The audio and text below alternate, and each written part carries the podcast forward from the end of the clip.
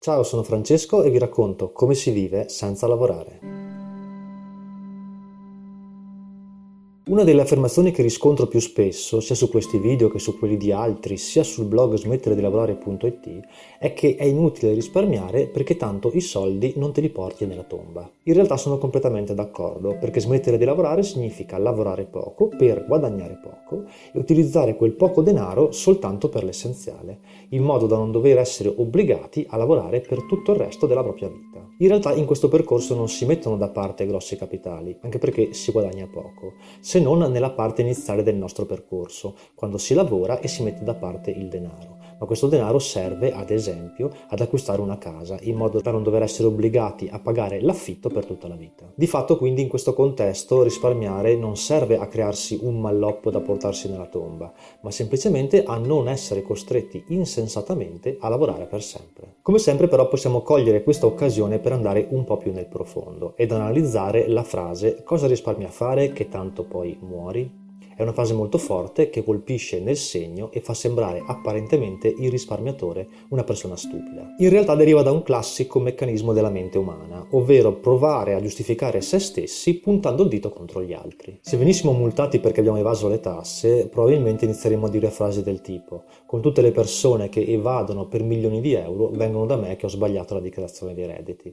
Oppure ci sono persone che prendono solo 5 anni per aver ammazzato qualcuno. Facciamo così, giusto? Sul concetto di risparmio ragioniamo nello stesso modo. Alcune persone che vengono messe spalle al muro dalle affermazioni relative al fatto che si potrebbe vivere spendendo molto meno e quindi utilizzando il denaro per se stessi e per costruirsi un futuro migliore, reagiscono attaccando. Piuttosto che dover ammettere nei confronti di se stessi una verità scomoda, cercano inconsciamente di additare agli altri per provare a giustificare goffamente la loro situazione. Nella nostra società, infatti, spendere è molto facile, basta spegnere il cervello e lasciarsi trasportare dalle pubblicità. Risparmiare invece è difficile, richiede impegno e costanza.